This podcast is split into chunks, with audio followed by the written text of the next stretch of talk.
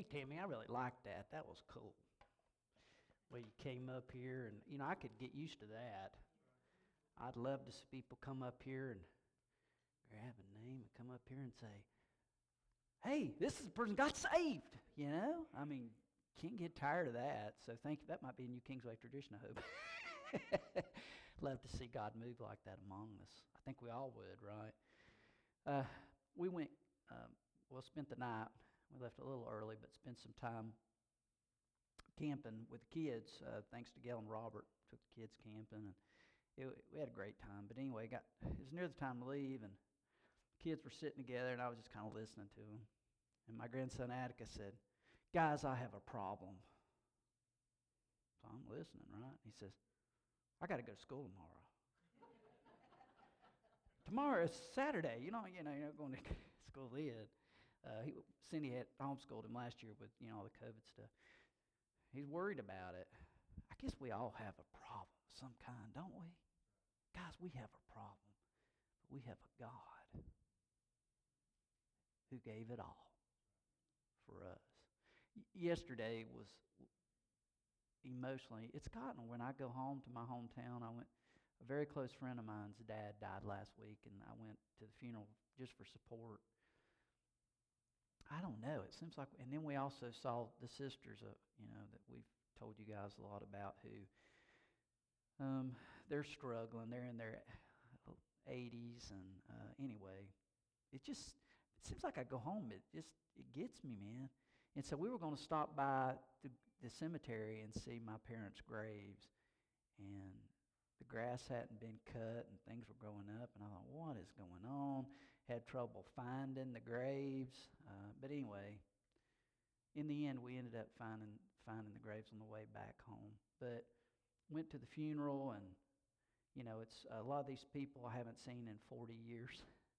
So I'm thinking, well, I see anybody I know. I'm looking around, and, and they had, uh, it was a graveside, and it, there was a, t- a lot of people for graveside that were out there, but they were holding the ceremony. And, and so my friend comes by, and he says, go say hey to Mama, you know. And so I walk over there, and I introduce myself, and I thought, she does, I don't think she recognizes me.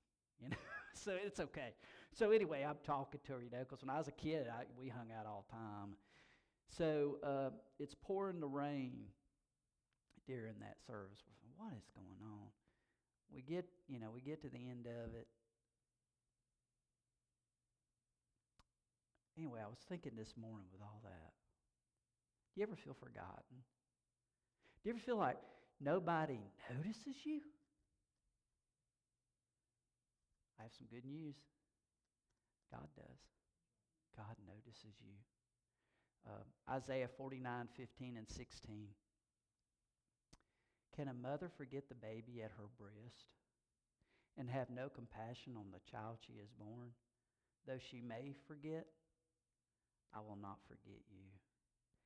I have engraved you on the palm of my hands. Your walls are ever before me. We know that a newborn mother loves her child wholeheartedly. God says, if she were to forget, I would still remember you. And the idea of the walls ever being before you, Jerusalem, the walls that sounded Jerusalem were protection. Has God looked out at his people and, he said, you're, you're trying to stay safe, you're trying to protect yourselves, and I see your walls, but I will protect you. And no matter how big you think your walls are, I am bigger and I am safety. And, and so you get two sermons this morning. That's my little mini sermon for get in the sermon. I just want you to remember you may feel forgotten this morning. You are not. God sees you. So now to our text for today. We're in the Gospel of Mark. And uh, I ask you to stand in a moment. It's Mark chapter 1. It's verses 21 through 45. I'm just going to read two verses as we stand in God's honor and move in the message. Verse, if you'll turn with me, Mark chapter 1, verse 22. The people were amazed at his teaching because he taught them as one who had authority, not as the teachers of the law. And then drop down to verse 27. The people were all so amazed that they asked each other, What is this? A new teaching and with authority. He even gives orders to evil spirits and they obey him. Let's pray.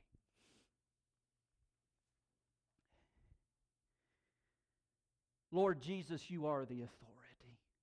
There is no other one who is in charge of all. And Lord, we just worship you this morning, oh God.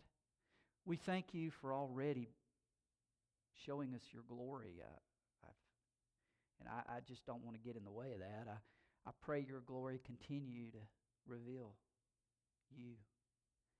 Speak to us, Lord, in the time that remains. We need you. Speak to us, oh God. In Christ's name we pray. Amen. I just finished a book. I skipped a couple chapters, I admit, in apologetics. And the authors were writing about what they called the Roadrunner argument. Now, when I was a kid, I used to love the Roadrunner. Remember? Beep, beep, you know. And remember his nemesis, Wile E. Coyote? And Wile E. Coyote, I almost felt sorry for him. Because you know the guy was always going to get the bad end of the deal. And so, uh, you know, there were occasions where uh, they would be running on the side of a mountain, and the roadrunner would run off the cliff, and he would just be standing in the midair. Beep, beep, beep, beep. And here comes Wile E. Coyote, and he runs out there, and suddenly he realizes, I'm standing on there. And he looks down and he falls. And he, well, you know, that's trouble. And then, beep, beep, the roadrunner just runs off. Well, he said the idea of the Roadrunner argument is that it is an argument that has no place to stand, no foundation, and, and so you fall. And there are those today that proclaim that truth is relative. In other words, there is no such thing as absolute truth, but truth is based on what I think is truth or what you think is truth, and everybody has a truth, but it's not absolute. Well, with a Roadrunner argument, you, you can dispel that type of thinking with just one or two simple questions. So, if someone says all truth is truth, all you have to say is, Are you absolutely sure that that truth is absolute? Because then you've made it an absolute truth. You see, there is absolute truth. And Jesus Christ is that truth. He said, I am the way, the truth, and the life. Matter of fact, in John 5 22, it says, The Father has entrusted all judgment to the Son. So not only is He the truth, He is also the judge. And as He looks at the truth of our lives, we try to hide our truth, we try to, we try to be somebody we're not, but He sees it all. And one day, he is the righteous judge. He is the one that we will stand before. In 2 Timothy 4 2, this is a preacher verse all of us preachers know. Preach the word, be prepared in season, out of season, correct, rebuke, encourage with great patience and careful instruction. But listen to the verse before that verse, not just for preachers, all of us. Uh, verse 1, he says, In the presence of God and of Christ Jesus, who will judge the living and the dead and in view of his appearing and his kingdom, I give you this charge. That's Jesus. Now, you know, there's going to be the skeptic that says, well, you say roadrunner argument. What about the roadrunner? How come he could run out there and he just stands there? Beep, beep, beep, beep. He doesn't fall. Well, the creator of the cartoon destined it so. He said, Roadrunner won't fall. This is my cartoon. I'm in charge. And Jesus Christ is in charge of all. He is creator. And if he has power, he has authority over nature. So if he wants to change the laws of nature, he has the authority to do so. He is our God. Remember, they're out on the boat and they're, they're all shaking and they're trembling and they're scared, and Jesus is asleep. They have to wake him up. He comes up there. Lord, don't you care about us? And I love Listen, this is Matthew 8 26. Then he got up, rebuked the winds and waves, and it was completely calm. Jesus has authority. Our two verses we read uh, in verse 22, they were amazed at his authority. Verse 27, they were all amazed, a new teaching with authority. We want to look at several examples of the authority of Jesus Christ this morning. First, it is his authority as a teacher. Look with me again at verse 21. They went to Capernaum, and when the Sabbath came, Jesus went into the synagogue and began to teach. Uh, there were roughly at that time about 450 such synagogues, and the way that worked was for every 10 Jewish families, a synagogue was formed. It was a place not where they had offerings, it was a place to instruct families in the teaching of the law and so that they could learn about the Lord God and the truths of God. Anyone could teach in these meetings when God spoke to them. And so, you know, God would speak to somebody. They'd come into these synagogues. Uh, some may only be 10 families, and, and they would share in the morning. And of course, this gave a place for Jesus Christ to come and to speak. Oftentimes, uh, these speakers would try to show they had authority. And so they would say, on the authority of this particular teacher, Pharisee, scribe, from the authority of this tradition. But it was different with Jesus Christ. Notice in verse 22, they were amazed. Why were they amazed? Well, in Luke chapter 4, we read some more details uh, about this, and it says that he spoke out of Isaiah 61, verse 1. Now, listen to the verse, or I mean, you can turn great. Turn there too if you want to. I, you know, as we used to say, we love to hear pages flipping in Bibles as a preacher. Nowadays, I don't guess you can hear a cell phone uh, when they're looking in the Bible app, but I still love to see people read it themselves. But anyway, Isaiah 61 1 The Spirit of the sovereign Lord is on me because the Lord has anointed me to proclaim good news to the poor. He has sent me to bind up the brokenhearted to proclaim freedom for the captives and release prisoners from darkness. Now, then after he read that text, which was the normal practice, there would be some comments or preaching upon the text as it were as it was shared. Jesus Christ did not refer to other scribes. He did not refer to the Talmud or any of the other religious books he only spoke of himself. He said, This is referring to me. That's why they were amazed. Listen, this is Luke 4:21. This is what Jesus said. Today this scripture has been fulfilled in your hearing. In other words, I'm not quoting another authority. I am the authority. I am the one who has come to set the captive free. I am the one who is to release those who are sitting in prison. I am the one to forgive and to heal. Truly, it is I. I am the one of authority.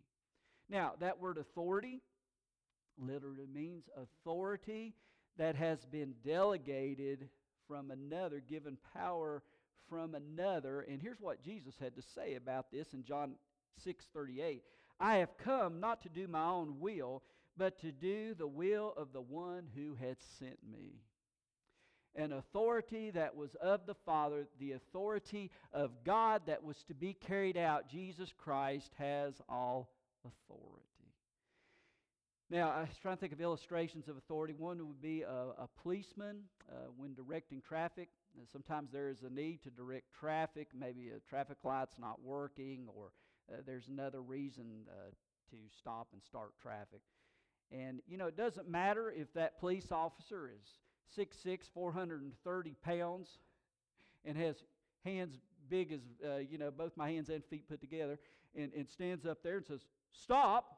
Or if it's a police officer that's 4 foot 10, uh, 83 pounds, and says, Stop, the result is the same. The result is not placed on the size, the power, the intimidation of the officer, but upon the authority that is invested in the officer, that is delegated to the officer. Because of that authority, the officer is able to stop and to start the traffic. Jesus Christ is the ultimate authority. We need to listen what Jesus Christ has to say.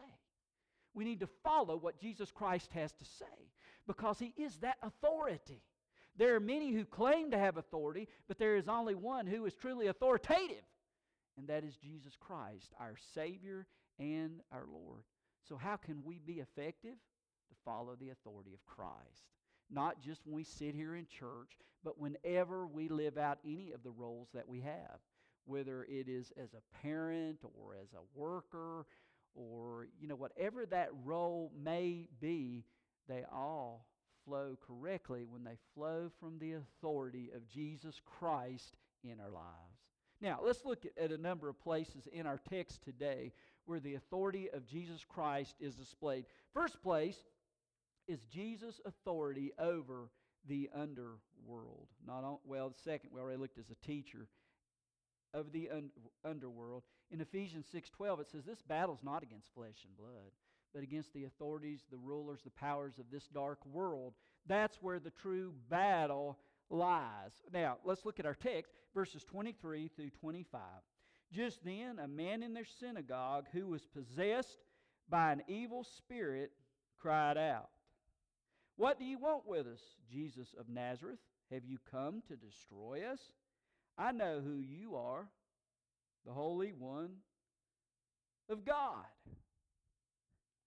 You know, I, they're in the synagogue, okay, and, and this occurs. And, you know, I thought about this. I, I, I know some people, and, and, and you probably do too, they want to argue, oh, you know, that's, that's old thinking.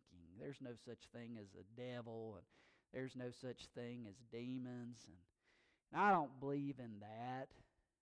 Well, let me tell you something. According to the scriptures, the demons believed in Jesus. That ought to tell you something. And notice what he what the demon said. Have you come to destroy us? In other words, they knew they were defeated. They were powerful, but they weren't all powerful. They had some authority, but not total authority. That belonged to Jesus Christ, and they recognized that. By the third century, the church had what they called the Order of the Exorcist, where they would actually uh, set up incantations and rituals and formulas to deal with demons that embodied people. In that day, um, they w- had a practice that was in the Talmud where um, you would take a clip of hair and you would place it on a knife made of iron and put it by a thorn bush for three days. and then, after that three days was over, you would go to the person, and they had a special formula that would be shared, which was designed to drive this evil spirit from the person's body. So, that was a common practice in that day uh, among the religious leaders. Jesus didn't do any of that stuff. There's no mention here that Jesus said, hey, anybody got an iron knife? I want to make sure it's really full iron, you know, 100%, no contamination. We got to get a little bit of hair, we'll put it on here, and you got to find us a thorn. But he didn't say any of that stuff. He wasn't following a bunch of religious tradition. He wasn't following a specific formula that would make us powerful enough to face the devil. I want you to notice what he simply said. Verse 25 Be quiet and get out of him. That was it, guys. Jesus, in total authority, has total authority over evil, over the devil, over other demons that are under the authority of the devil. They're all under the authority of Jesus Christ. That is what is shown here. All right, going on in verses 26 and 27, I want you to see the re- response here. Um, the impure spirit shook the man violently and came out of him with a shriek. The people were all so amazed, they asked each other, What is this? Boy, I bet. A new teaching and with authority. He even gives orders to impure spirits, and they obey him. Now, verse 28 isn't a big surprise. Look at this one. News about him spread quickly over the whole region of Galilee. I bet it did. News spread quickly. Now, before I move on to the next one after demons, uh, look back at verse 23. It says, Just then a man in their synagogue who was possessed by an evil spirit cried out. This is kind of scary stuff to me. They were in the temple. You know what this tells me? Sometimes even the devil comes to church. Sometimes he can even sit among us. We need Christ. Jesus' authority over sickness. Let's move on here. Uh, verses 29 and 30. We just saw this in The Chosen. I've enjoying The Chosen so much on Sunday nights. As soon as they left the synagogue, they went with James and John to the home of Simon and Andrew. Simon's mother in law was in bed with a fever, and they immediately told Jesus about her. In the Gospel of Luke, Dr. Luke adds this in 438. She's sick with a high fever, so she had fatal symptoms. And Jesus came and beautifully healed her. You, know, you think about all that worry that Simon and his wife had. She's trying to care for her mom. Jesus just comes and does the unexpected. One of those early healings of the sick. Touches her. And, and man, when she touches her, I love this about Jesus. It's not some little partial thing. Well, you know, we're going to take this in three installments. We're going to have a little better, and then a little more better, and then finally, maybe, hopefully, full better, but I can't guarantee. No, none of that stuff with Jesus. He touched her, and bam, she jumped up and started serving them. She felt great. Jesus heals. Jesus heals. Um, I love that. This verse 31. So he went to her, took her hand, helped her up. The fever left her, and she began to wait on him. Uh, and you know, the truth is, Jesus wants to heal. He still wants to heal we all got baggage and we have stuff. Sometimes it is a physical healing, but it may be an emotional healing.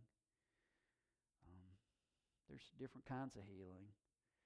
And I get it. Sometimes we in the Baptist church, you know, I know I grew up in the Baptist church too. Sometimes we're kind of afraid of a little too much emotion.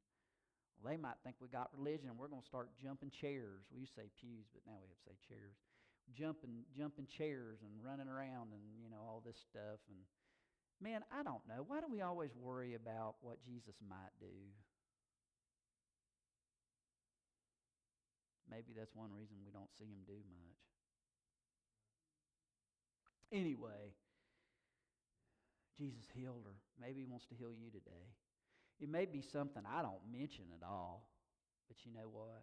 Jesus has seen it. As I said in my other sermon for the sermon, he hasn't forgotten you. He knows you're here. He knows you're here. Um, all right, another thought connected to this, which I love. Jesus did not need a big audience to do this. You know, he's been surrounded by a lot of people and done a lot of miracles. Here it was just a few. It didn't bother Jesus.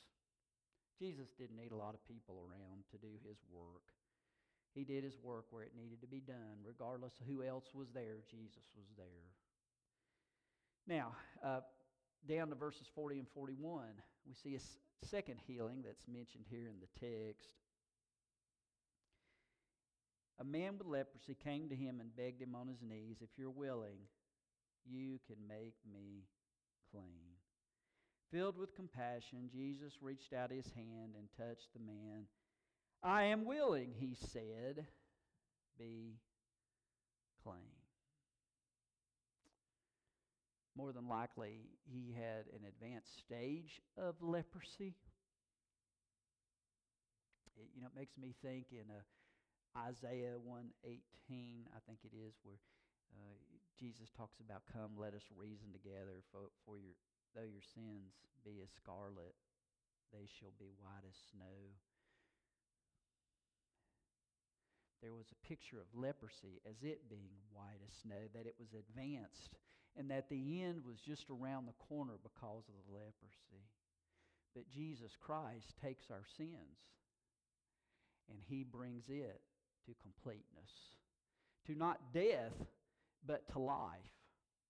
Uh, in the Middle Ages, it was so certain that leprosy was going to bring death around just around the corner that they would actually have funerals before the person died. And it was not unusual for there to be a just a slat in the building so lepers could peek through and watch the funeral service of people they knew who were expected to die soon because of the progression of the leprosy. Leprosy meant defilement. If they were married, then that marriage was canceled. Um, they were alone, and it was a very lonely time with no sense of hope. That's what I love about Jesus. He changes things. Look at verse 42 in our text. Immediately, the leprosy left him, and he was cured. Isn't that good? Come down in the scripture. Here's what Jesus says to him Jesus sent him away at once with a strong warning See that you don't tell this to anyone. Go, show yourself to the priest, and offer the sacrifices Jesus commanded for your cleansing as a testimony to them. You see, the, the way the ritual went, he would go before the priest. They would take two birds. One bird uh, would be killed and would be cut open, and the blood that bird would be placed on the other bird, and that bird would fly away. Course, this was a ritual that proclaimed you were cleansed, you were healed.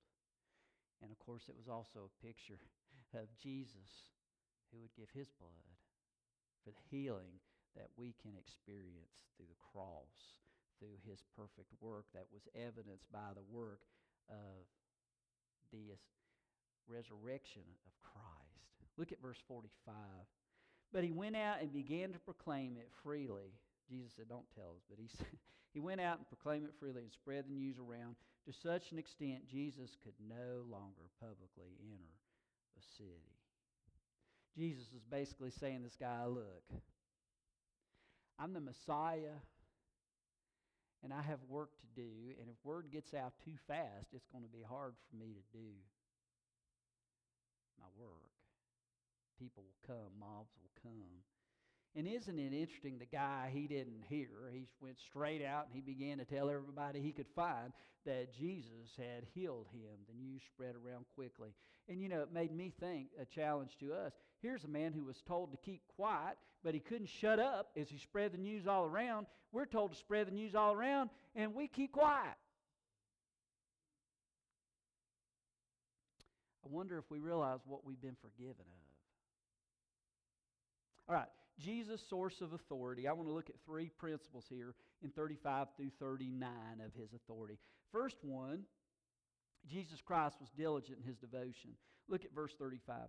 Very early in the morning, while it was still dark, Jesus got up, left the house, went off to a solitary place where he prayed.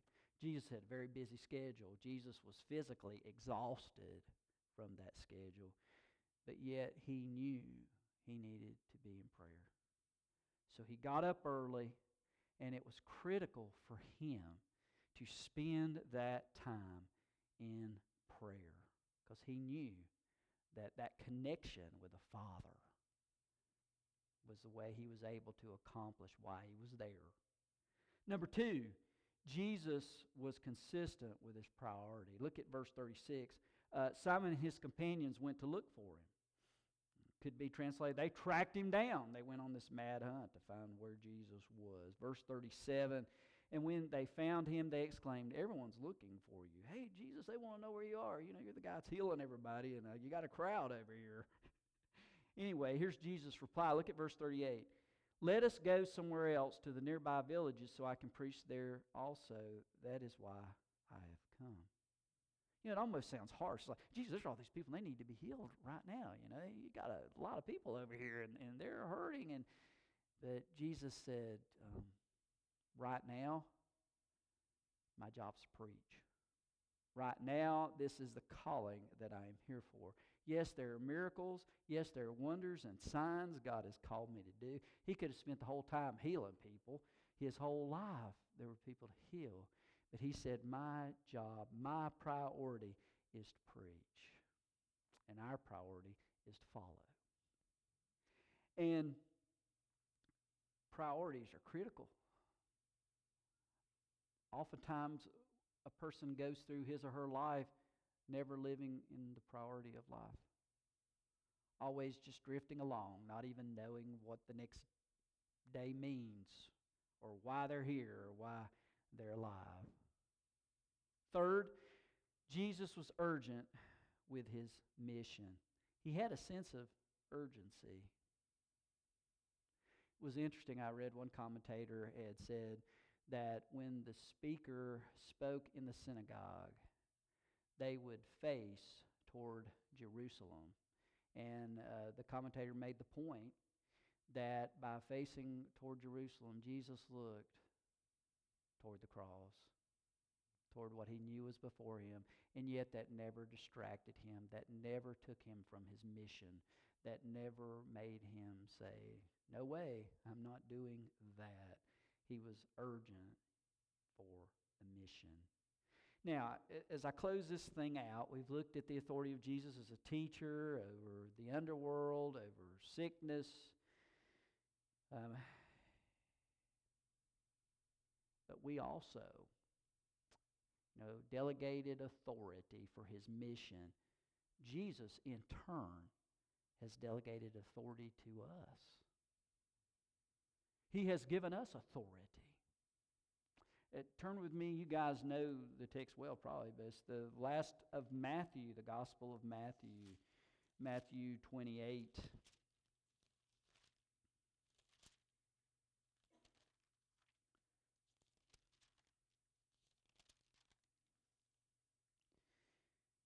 I'll start at verse 16 of Matthew 28. Then the eleven disciples went to Galilee to the mountain where Jesus had told them to go. When they saw him, they worshiped but some doubted. Now, this was the 11, okay? This was the holy guys. These were the guys that hung out with Jesus and all that. And some worshiped, but some doubted. I imagine um, that's true today. Some are worshiping, but some may have doubts this morning. And Jesus was there for both. Jesus knew before they came who was doubting and who was worshiping. But he wanted them all there. And you know what? Jesus still wants us all here when we're able to worship, and even in those times where we may be plagued with some doubt, Jesus wants us here. He has authority, and I want you to notice uh, what he says in the next verse. Jesus came to them and said, All authority in heaven and on earth has been given to me. And then he gives us marching orders. He gives us priority. He gives us urgency. And it's all linked to prayer. And we call it the Great Commission. But uh, as I close here, I'm just going to read this to you and share a couple, few comments that I, that I wrote down here. But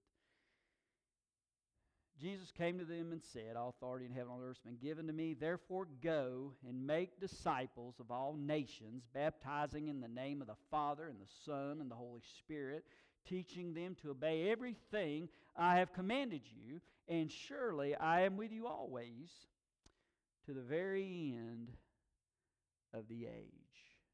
So, I just wrote a few comments on that. It's not long. Our heartbeat is to see people follow Jesus. Go and make disciples. What is, what is a disciple? It is one who follows Jesus. And so the heartbeat is I want to see people follow Jesus. I don't necessarily want to see people be just like me. That could be ugly if we had a whole world of me. I want to see people who follow Jesus as they made them for the glory of God. And, and, and so the first part here a heartbeat for people to follow Jesus. Now, another thought I wrote down here a heartbeat to see people identify with the Lord Jesus Christ through baptism. You know why baptism is so beautiful? Because it is a way of identification. It is a way of, of, of it's a picture of what happens in Jesus Christ. You get in the water, you go under the water. You know, I've joked over the years and said, What happens if you stay in the water too long? Not good. Right? Not good. Do you go under the water? If you're under there too long, death. It's a picture of dying to self, raised to new life. And it is a way of identifying, it is a way to say to other believers and to the body of Christ, I'm new. Jesus has saved me. Jesus has changed me. Jesus lives in me. I am forgiven, and I want to be on mission. That's what it says. And that's why, man, I want to see some moving waters. Wouldn't that, wouldn't that be awesome? And, and, so, of course, we pray for the cross, they'll be saved, and we pray that they take that first step of obedience and, and be baptized to give that picture of identification. All right, uh, almost done. Our heartbeat is to walk in obedience to the words of our precious Lord and Savior. You know, he said, teaching them everything I've commanded you. Not just to say, well, I trusted Jesus 35 years ago, and if I decide I'm not going to trust him anymore, I'll tell you. No. That is so evident, that it is so plain that you love Jesus Christ that I don't have to hire a private investigator to try to figure out if you really know Jesus. It is evident. It is clear because when I see you, the grace and mercy of God is just dripping off of you. See? That, that's a prayer here. That kind of heartbeat. That kind of heartbeat. And then one more I wrote down here. You know, he says, I'll be with you always. Our hope is to never forget. He is always with us and will be until we are with Him. Now, all of this stuff points to Jesus. He is the authority, He is the hope. All of this stuff we want to see only happens when we see Christ and when Christ moves among us.